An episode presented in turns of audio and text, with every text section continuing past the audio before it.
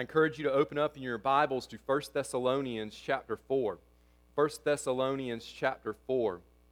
I hope you've come ready to, to study God's Word. I hope that studying God's Word is exciting to you. Um, it is to me, and, and, and, and sometimes it's not always fun. Uh, sometimes it convicts our hearts, it points out areas of sin in our lives, um, but that's actually good for us. It's good for me when my sin is exposed. Sometimes God's word is encouraging to us, it strengthens us, it lifts us up. Uh, sometimes it teaches us new things about God, things that we need to learn. Um, and so I just pray that this morning God's word does inside of us whatever God wants it to do inside of our hearts and minds, our souls, and that would then lead to actions, us living it out in our day-to-day life. Today we're in 1 Thessalonians chapter 4, verses 9 through 12. The title of our message is Holy Walk, Pursuing Brotherly Love. Holy Walk, Pursuing Brotherly Love. Now, if I gave you uh, about 10 minutes to list all the ways you could show love to your brothers and sisters in Christ, you would you'd probably have a pretty long list. I, I think, I think you'd be able to th- think of a lot of different things. Maybe you would think of things like this um, pray for them. I'm sure probably all of us would put that on our, our list. You could pray for them. Um, maybe, maybe you would put something like uh, forgive them, or maybe ask for forgiveness if, if I do something wrong towards them. Maybe you would put something on there like help meet a need in their life. Uh, whatever that is, that could be a, hundred or a thousand different things, but help meet a, a need in their life. Maybe you would say something like, uh, do something nice for them, like bake them a me- make, make them a meal or bake them some cookies or something, especially if they were sick or something like that. Uh, may, maybe, maybe you would say, I could write them a, a, note. That would be something that would be kind and loving towards my brothers and sisters in Christ. Uh, send them a note of encouragement. Maybe just be there for, for them during a difficult time. Just say, I'm here, anything you need, uh, I'm just here. Maybe give them a hug and uh, and uh, if, they'll, if they'll let you during this time, right? Um, maybe a socially distanced air hug. Uh, but those are things that we would, that we, we would mention. Probably something we would not mention in our list of ways I can show love to my brothers and sisters in Christ is this live with a proper work ethic. Live with a proper work ethic probably not something that would have made it on my list of ways I can love my brothers and sisters in Christ. If I had taken on that challenge this morning of listing uh, a lot of ways I could love you in Christ. Or we could say it this way uh, what should go on our list, but maybe it wouldn't be the first thing that we would think of, is this I can love my brothers and sisters in Christ by making sure I'm not unnecessarily intruding into their lives by meddling in their business and mooching off their generosity. Now, when we put it that way, say, yeah, that actually that sounds like a way that we could show love to one another. Um, and that's actually where Paul's going in this, in this passage today. While living with a proper work ethic might not make it onto our list of ways we should love one another, it does make it onto Paul's list and God's list, God inspiring Paul to write this, as to how, or, or one way, one of many ways, we could practically show love towards one another. Obey that command to love one another. And so in 1 Thessalonians chapter 4, verses 9 through 12, we learn this. Your growing love for one another should lead you to live with a proper work ethic. Your growing love.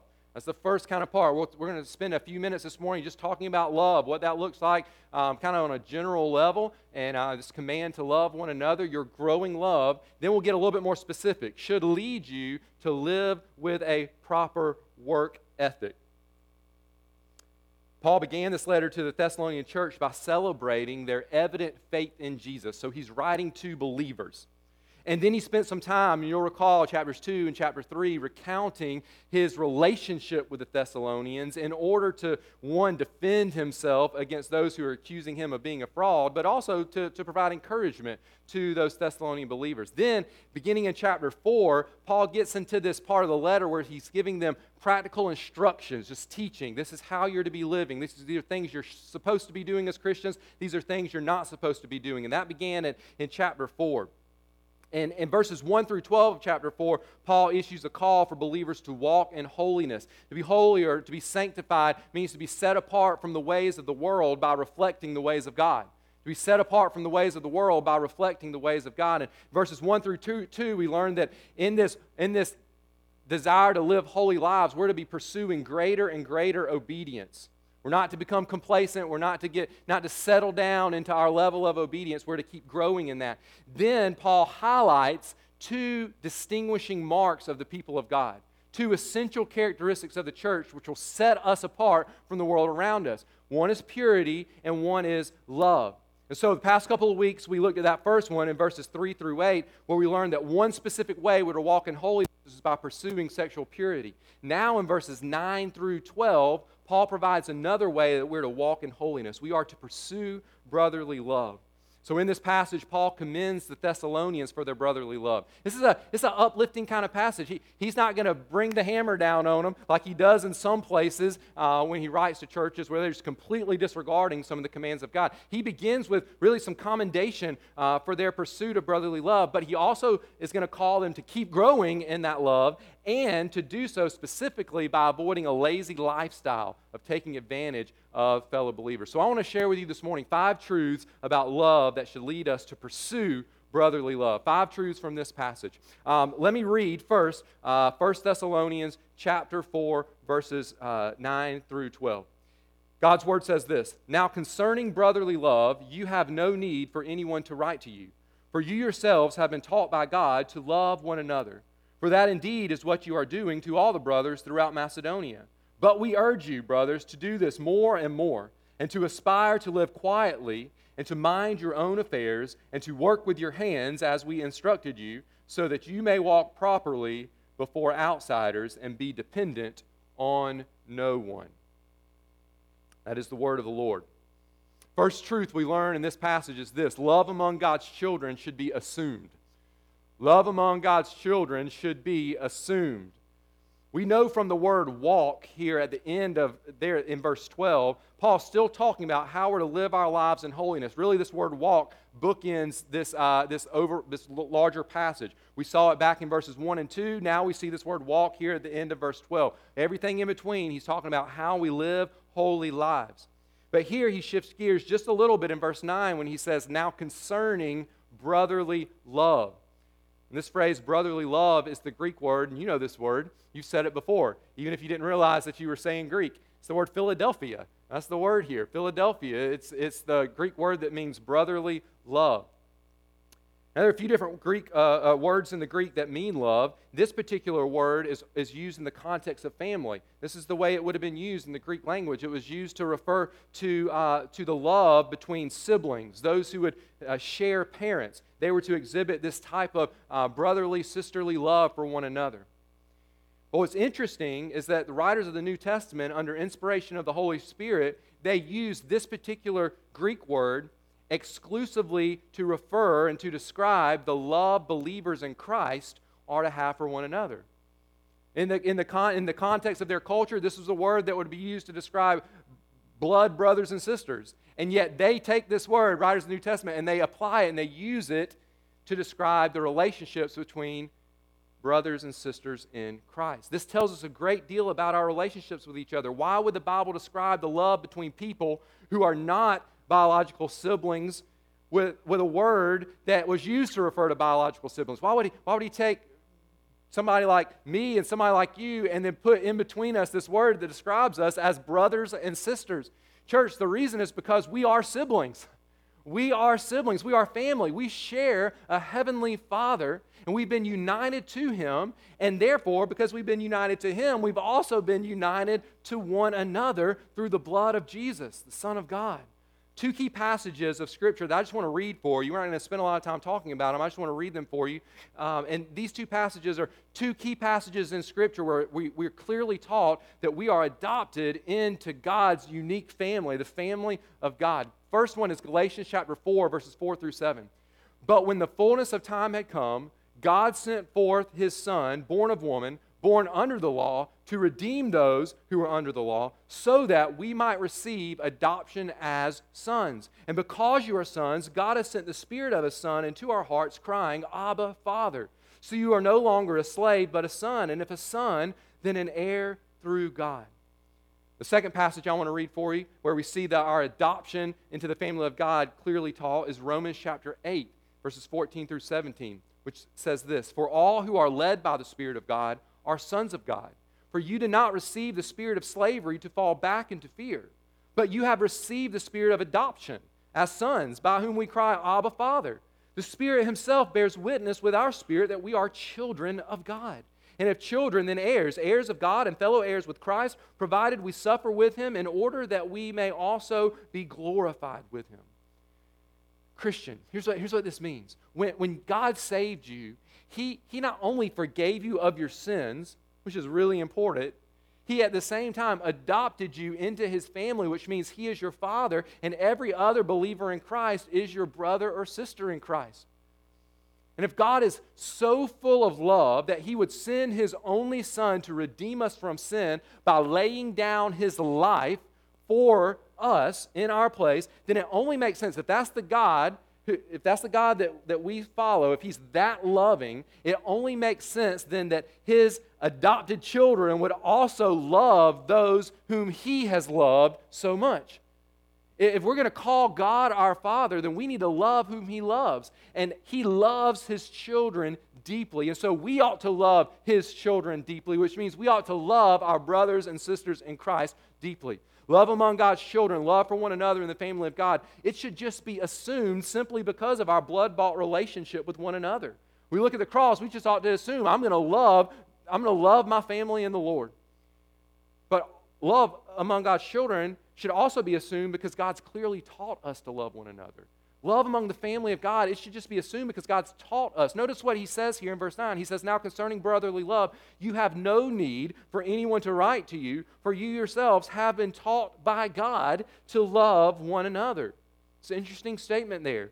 Paul's saying, Church, I can just assume that you are loving one another because God has already taught you to live this way. It's a pretty big assumption on Paul's part, especially when I think about my own life and how often I fail to put into practice God's teaching. But he's saying, look, I don't really need to tell you to love one another. God's already told you how to love one another. And, and that kind of leads me to ask a question well, how did God teach them to love one another?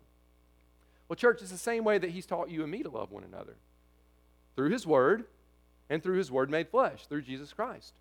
I mean, God didn't wait until Jesus showed up on the scene to command people to love one another. Go all the way back to Leviticus chapter 19, verse 18. And you know this, you, you, you have this verse memorized, even if you don't know it comes from Leviticus chapter 19, verse 18. It says this You shall love your neighbor, you want to finish it? As yourself. You shall love your neighbor as yourself. Jesus said that, but he didn't, he didn't say that for the first time. That, that, when, when he was here on the earth, that was all the way back in the Old Testament law. You shall love your neighbor as yourself. But Jesus did repeat it. When he showed up, he repeated it as the second greatest command of God, second only to the command to love God. But Jesus didn't just command this love with his words.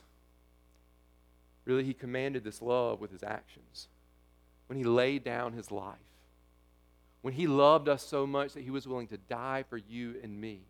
How, how, do we, how has God taught us to love one another? He has taught us through His Word written and through the Word made flesh who died on the cross. When we look at the cross, we, we see this command.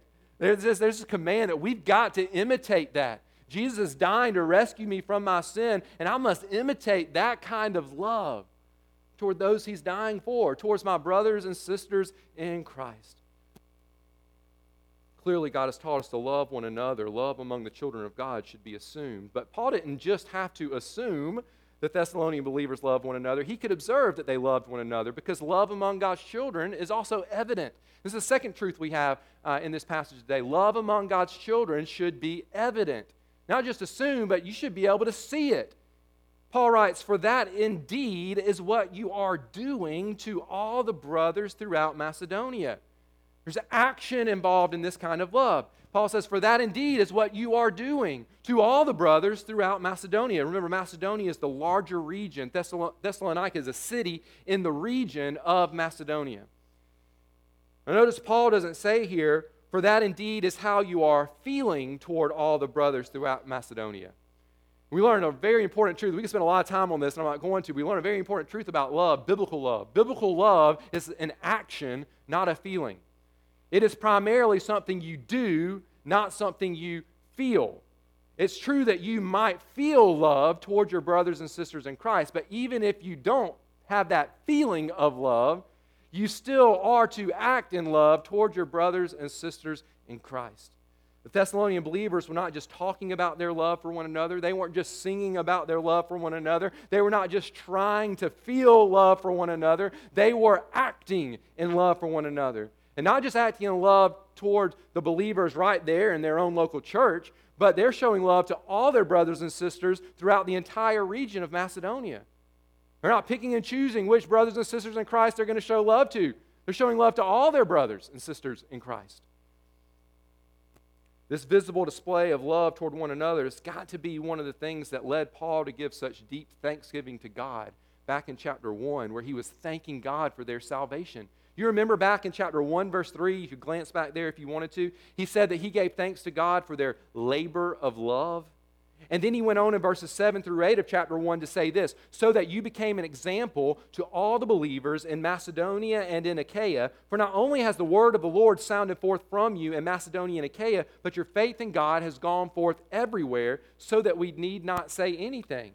What, what was it? What was it that was going forth from, the, from them? We don't know the exact form that this love for one another was taking, but however they were loving other believers, it was obvious, it was evident in their lives. It could be, and I think this is very likely, it could be that one of the primary ways they were showing love to one another is that they were collecting money for brothers and sisters in Christ who were in need. There were, a, there were a lot of struggling brothers and sisters in Christ during this time, uh, whether it was from displacement from their homes, uh, it could have been from persecution that was going on. They were looked down on, so it could have been that it was difficult for them to get good jobs. But there were a lot of a lot of brothers and sisters in Christ in this area during this time uh, that were really struggling, even financially, uh, from that very physical standpoint. And so, uh, Paul, on more than one time, commends the Macedonians for being very generous in their giving. And so uh, I think that's probably one of the ways that they were showing their, uh, their love. But whatever form it took, the love of the Thessalonian believers toward one another and toward believers in other places was evident. And I wonder, church, if the same could be said of us. Just think about it. If the Apostle Paul wrote a letter to Southside Baptist Church, would he be right in just assuming that we love one another? And, then, does our love for one another take the form of observable action such that he could write, For that indeed is what you are doing? I'm assuming that you are, and I know that you are because I can see it. I think that's a great question for us questions for us to ask of our own individual lives and then us as a church so that we're constantly evaluating our love for one another. Love among God's children should be assumed, it should be evident. But listen, it should also be growing. It should be growing. This is the third truth that we see in this passage. Love among God's children should be growing. It should be growing. Even though Paul says they have already been taught by God to love, and even though he commends them for loving one another, he still gives them this command that he's already given them a couple of times in this letter. He says this in verse, in verse 10, he says, But we urge you, brothers, to do this more and more. Still notice the action oriented language of love, not to feel this way. All right, feelings can come and go, but we can always choose to show love regardless of our feelings. So we urge you to do this. What is the do this? That's love. We urge you to love, to do this more and more. We spent time looking at this command when we studied uh, chapter 3, verse 12, and chapter 4, verse 1. So I'm not going to spend as much time on this command today, but I don't want us to skip over it completely. In chapter 3, verse 12, just remember this. He, he prayed, and may the Lord make you increase and abound. That's the same word that's used here in, uh, in chapter 4. It's the same word repeated three times that you would uh, increase and abound in love for one another and for all as we do for you. And then, chapter 4, verse 1, remember he said this We ask and urge you in the Lord Jesus that as you receive from us how you ought to walk and to please God, just as you are doing, that you do so more and more. And now, in verses 9 and 10 of chapter 4, he says that we're to love one another more and more.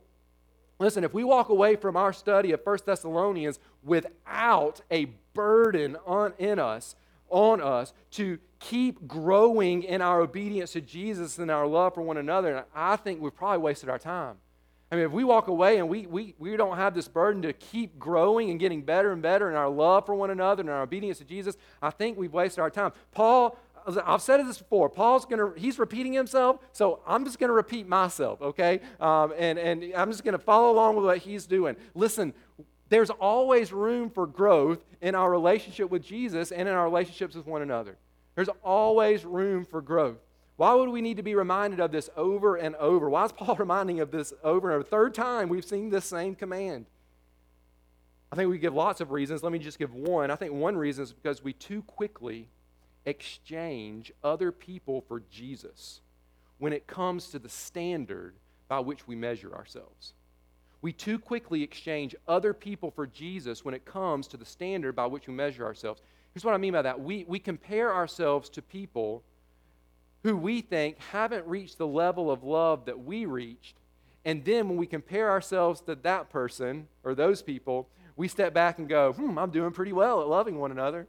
But it's because we, we set the standard of someone else instead of Jesus. And we stop striving for more growth in our love for others because we think, hey, I'm doing better than that person. I'm doing better than that person. When I started running competitively in high school, um, I quickly realized I had a lot to learn. I never ran for fun. I'm not, I'm not going to say even when I ran competitively that it was much fun, even then, but uh, I, I, wasn't, I was not very good at all. And I quickly realized that when I started running with other people. But there were just all sorts of levels of runners. There, were, there might have been somebody that was not as good as me. I don't think there were many. I think I was probably the worst. But there were some that, that we were about the same age and we were about the same skill level. But I had to decide at practice who I was going to run with. I mean, you, you take off, you got to run a certain number of miles at practice, and, and, then, and it doesn't take long before that group of runners kind of start splitting up because there's def- different skill levels. So you kind of got to pick who, who am I going to hang out with today? Who am I going to run with? And one of the things that I decided to do is I decided that instead of just running at practice with those who are on the same level with me, I would try to keep up with the best runner on the team. I would try to keep up with the very best runner. Now, here's what that meant. Number one, it meant that I left practice really tired. Number two, it meant that I never really accomplished my goal, which can be kind of discouraging, right? Uh, I mean, I, I was, I, I, couldn't, I never beat the best runner. This, this, that was out of the question. But here's another side effect of that is that I got better. I got better. Because it exposed my weaknesses, I was able to compare my running style to his running style. I was even able to get some advice from him along the way. And even though by the end of practice I couldn't see him anymore because he, had, he was long gone and I couldn't keep up with him that whole time, I got better and better and better. Using the best as my standard kept me from getting complacent in my training. As long as I compared myself to the best runner, I always knew there was room for growth. Church, when it comes to loving one another, there's always room for growth when Jesus is the standard. There's always room for growth when Jesus is the standard. And He is the best when it comes to loving others, and He is the standard. He is our standard for loving one another. Notice what Jesus said in John chapter 13, verse 34. He said this A new commandment I give to you, that you love one another. Wish I could spend a lot of time on this. I can't. I'm going to have to keep, keep moving. Notice it wasn't really a new command because we, we just read this command back in, back in Leviticus. And this is Jesus, thousands, years, thousands of years later, saying, I give you a new command. Well, Jesus, we can open up in our Old Testament, we, we, in, our, in, our, in, in our book of the law, the Levitical law, and we can see this command is not new. But notice what he says next. He says, That you love one another just as I have loved you, you also are to love one another. Here was the new command. It really wasn't new, but it was new for the people. They had lowered the standard of love so that they, they could look at each other and go, We're doing pretty good. Jesus raised the standard back to what it originally was meant to be, and the standard is Himself. Love as I have loved you. That's how you are to love one another. He said in John chapter 15, verses 12 through 13, This is my commandment, that you love one another as I have loved you. And then he gives a little more detail. He says, Greater love has no one than this, that someone lay down his life for his friends, which is exactly what Jesus was getting ready to do. How well do you love your brothers and sisters in Christ? Well, compare yourself to Jesus. It can be a little discouraging, right? Because we see how, how, how, how he outdistances us, outpaces us in love, but that's the way that we can grow. And he's like that very kind, best runner who says, Let me help you. Let me help you along the way. I'm going to help you get up here so that you can run with me. love among God's children should be growing. Now, there's a lot of different ways that we can show love to one another. If you listed all those, you could think of all kinds of ways that you could show love to one another.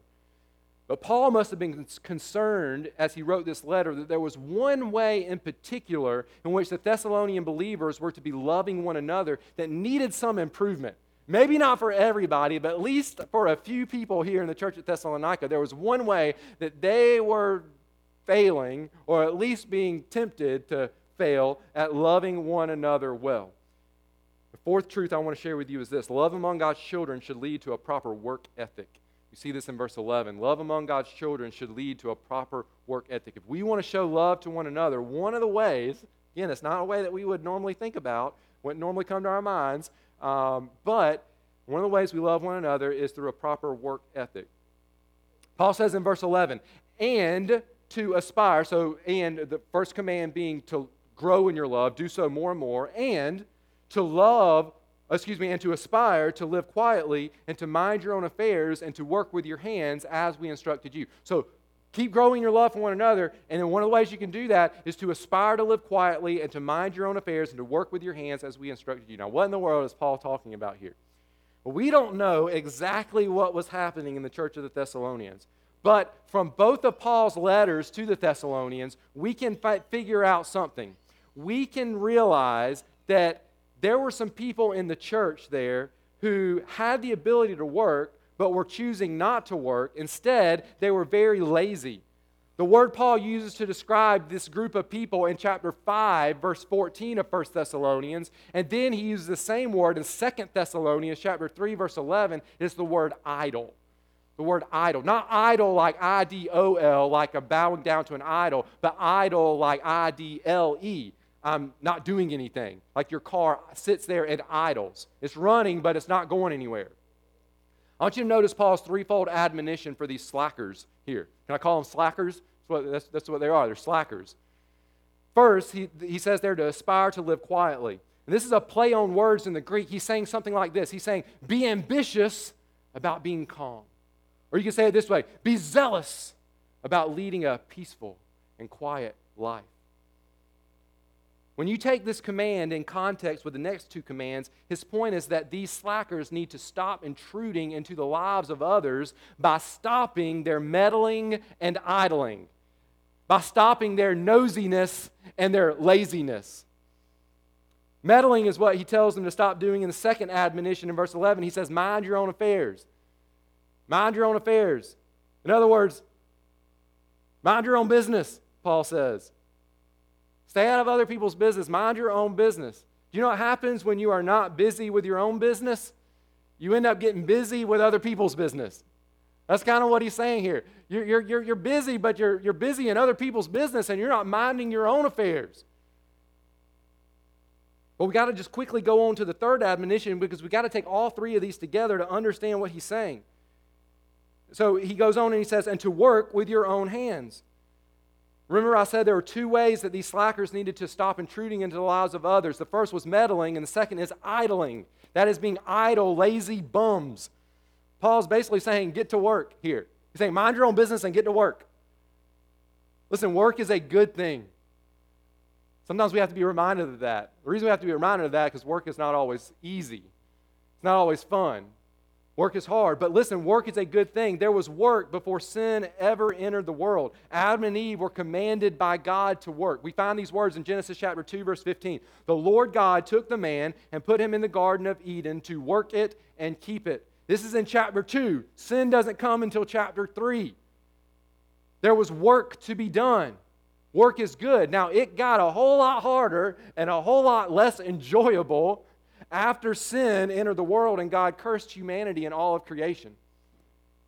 But work itself is not a curse. Paul wrote to the Ephesians, he wrote this Ephesians chapter 4, verse 28 Let the thief no longer steal, but rather let him labor, doing honest work with his own hands, so that he may have something to share with anyone in need.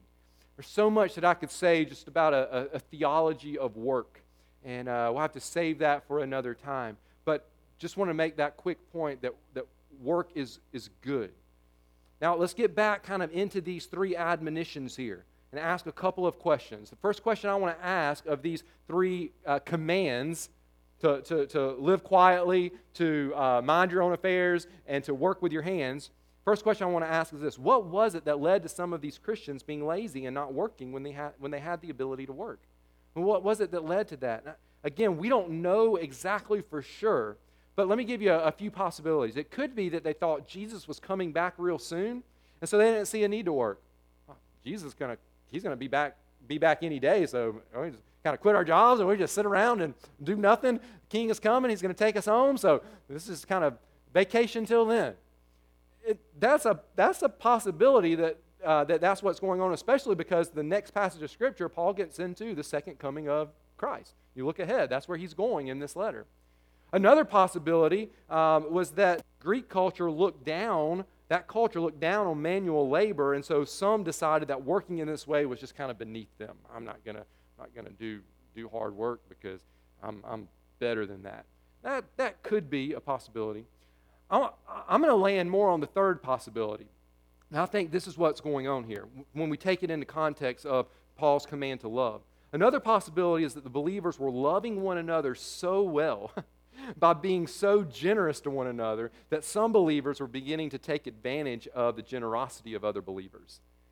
You think about the context here, he's commending them on how well they're loving one another. And we know just from different places in Scripture that one of the ways that, they, that the, the Macedonian Christians showed love well was by being very generous toward those in need. And so it's likely that there were some Christians who were in need, they were having their needs met by, uh, by fellow believers in Christ, but then they kind of said, hey, this is nice. I'll just keep letting my brothers and sisters in Christ uh, put food on my table. And even though I've now got the ability to work and I could go get a job, I'm just going to keep mooching off the generosity of, of my brothers and sisters in Christ. I think that's probably what is going here when going on here when we take this into context. But let me ask another question. I think this will help us even see that more clearly.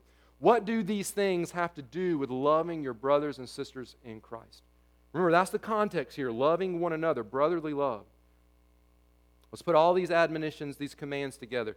Think about nosiness and laziness as noise. Just, just pretend, kind of, I don't know the right word, personify those things. Personify nosiness and laziness and think about them as, as somebody making lots of loud noise. Okay, now I'm not talking about beautiful noise like the rhythmic crashing of the waves on the seashore that you just listen to and it's just so soothing. That's not the kind of noise I want you to imagine here. I, I want you to imagine an annoying noise like somebody snoring really loudly while you're trying to sleep. Or, or maybe, um, maybe somebody blasting music really loudly before you're ready to get up in the morning. Or, or maybe a first year violinist. You know what I'm saying? Really annoying noise. That's the kind of noise I want you to picture. So Paul's saying, show love to your brothers and sisters in Christ by aspiring to live quietly in the areas of nosiness and laziness. Don't intrude into their lives with the unloving noise of meddling and idling. In other words, the connection between these specific commands and the general command to love is this if you have the ability to, to, to, work, but instead are living off the generosity of your brothers and sisters in Christ and you're not showing love to them, what are you doing? You're taking advantage of them. Likewise, if you're spending your time being nosy and getting into their business instead of focusing on your own work, then you're not showing love to them. You're being a nuisance to them. And if you are needlessly intruding into their lives with a noise of nosiness and idleness instead of aspiring to live quietly by minding your own business and using your time to engage in some sort of constructive work, then you're not showing, uh, showing love to them. Instead, you're being an unwelcome burden to them. I, I think, as I've studied, I think that's what Paul is saying here. I think that's what he's getting at. But I want to make sure before we move on to the fifth thing and, and wrap up, I want to make sure we understand what Paul's not saying. I think this is important as well. I want to make sure we understand what Paul is not saying because we could easily uh, misinterpret and therefore misapply what Paul is saying. Listen, Paul is in no way saying that we are not to be involved in one another's lives as brothers and sisters in Christ. He doesn't mean by mind your own affairs, mind your own business, stay out of one another's lives. This is not a call to live as Christian hermits. I'm just going to shut myself up and I'm not going to be involved in the lives of my brothers and sisters in Christ. Go back and read chapter 2 and chapter 3, and you're going to see how involved Paul and Silas and Timothy were in the lives of the Thessalonian believers. They were deeply involved in their lives. So we can't say that he means we're not to be involved in one another's lives, nor should we take this to mean that we should refuse the generosity of other believers whenever we find ourselves in need and, and they want to come alongside us and help us out. Read Galatians chapter 5, where Paul tells us, bear one another's burdens. This doesn't mean that I'll pridefully say, No, I don't want anybody to help me out, even though I really am in need and a brother or sister in Christ wants to provide a helping hand. Well, I receive that, uh, that, that, that offer um, thankfully out of love for my brother and sister in Christ, thankful that he or she loves me that way. Nor should we think that this means that other believers don't have the right to confront us concerning sin in our lives. Go read Matthew 18, where Jesus gives us instructions on how we are actually to do that. So if you're committing obvious sin and a brother or sister in Christ confronts you about that sin in your life, you can't say, well, the Bible says you need to mind your own business. You can't say that. That's not what Paul means here when he says mind your own affairs. He's not saying that, that you don't have the right to come into my life and say, Zach, there's some obvious sin in your life, and I want to come alongside you and help you get rid of that sin in your life. I can't then look at you and say, Paul said, you better mind your own business. I can do whatever I want to do. That's not what he means here. What's the context? The context is that they're showing so much love to one another that some people are beginning to take advantage of that love, probably in the form of generosity, probably financial generosity, which is leading them to say, I don't need to work. That's the context. We don't want to take Paul the wrong way here and, um, and misinterpret and misapply that to our lives. So, a proper work ethic is one way you can love your brothers and sisters in Christ. Now, he's not, he's not finished. We got verse 12 here. And in verse 12, he gives two results, two, two, two purposes of uh, things that will come from uh, following these commands. The fifth and final truth is this love among God's children should benefit both unbelievers and believers. Love among God's children should benefit both unbelievers and believers. Paul says this so that you may walk properly before outsiders and be dependent on no one. Let's start with the first of these two results. When, when God's children love one another well, they'll be walking properly before outsiders. Who are, who are outsiders? Well, outsiders are, are those who are not a part of the family of God. Outsiders are non believers. Just think about it. If the world looks at us, and when they look at us as followers of Jesus and they see a bunch of lazy, nosy people taking advantage of one another, what are they going to think about us? Are they going to want to be a part of us? More importantly, what are they going to think about Jesus, whom we claim to follow? Now, there is one sense in which we don't care what the world thinks, right? I mean, the world says that we're crazy for believing that Jesus is the only way to salvation. Well, we're going to keep believing that Jesus is the only way to salvation. If the world uh, looks at us and calls us backwards or, or bigots for our beliefs regarding God's standard for marriage, then we're going to say, well, that's what God's word says. We don't care what you think. Uh, we say that lovingly, but we say we don't care what you think. We're going to keep following God's commands. If the world thinks we're crazy for spending all of our time and resources and energy taking the gospel to the nations instead of storing up earthly treasures, we're going to say, well, we don't care what you think. We're going to keep pouring ourselves into the mission of God until the day that we die. But there is a sense in which we do care what the world thinks of us. If the world looks at us and sees us taking advantage of one another rather than loving one another, and then comes to the conclusion that we really aren't any different than the world around us, friends, that's a problem. That's a problem. The mission of God demands that we walk properly before outsiders so that our good works, including the way that we love one another, serve to adorn the gospel and attract people to Jesus when they see something different in us, something good in us that's not found in the world around us. Jesus said that our love for one another as believers will set us apart from the world in such a way that the world takes notice. He said this in John chapter 13, verse 35 By this, talking about loving one another, all excuse me, by this all people will know that you are my disciples if you have love for one another. By this, by the way that you love one another.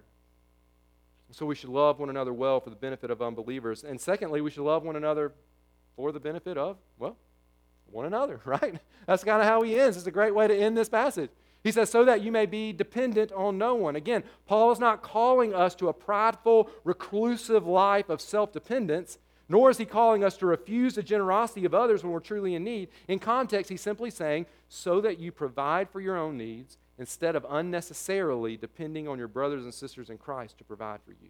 So, at the end of the day, both unbelievers and believers will benefit when we love one another well as God's children. Church family, we must love one another well. Think about it. We are children of a God who loves us so much that he planned a great salvation, who showed us so much love in sending his one and only Son to die on the cross for our sins. How then could we not show love to one another? We've been adopted into God's family. And so love should be assumed among us. It should be evident among us. It should be growing among us. It should be leading us to live with a proper work ethic. And when that happens, both believers and unbelievers will benefit. Maybe today you say, I would love to love my brothers and sisters in Christ this way, but I don't have any brothers and sisters in Christ because I'm not even a part of this family. I don't mean a member at Southside, I mean a part of the family of God. Listen, if you never trusted in Jesus Christ for salvation, then you're not. You're an outsider. But you don't have to stay on the outside. you, can, you can be adopted into God's family by trusting in Jesus Christ for salvation, by repenting of your sins and turning to Jesus through faith in Him. And God will save you, and He'll adopt you into His family. For those of us who have been adopted into the family, let's love one another. Let's pursue it. Let's pursue this holy walk by pursuing love for one another. Would you bow your heads, close your eyes? Would you just take a moment and compare yourself to Jesus, the best lover of them all? Would you take a minute and just compare yourself to Jesus and ask the Lord, God, show me an area in my life, maybe just one area this morning. Show me one way that I can love my brothers and sisters in Christ better. Show me one way that I'm not loving my brothers and sisters in Christ. And I need to repent of it. I need to ask you to forgive me. And I need to trust your Holy Spirit to help me grow in this area in my life. You take just a moment and you pray that to the Lord. Ask Him to search your heart.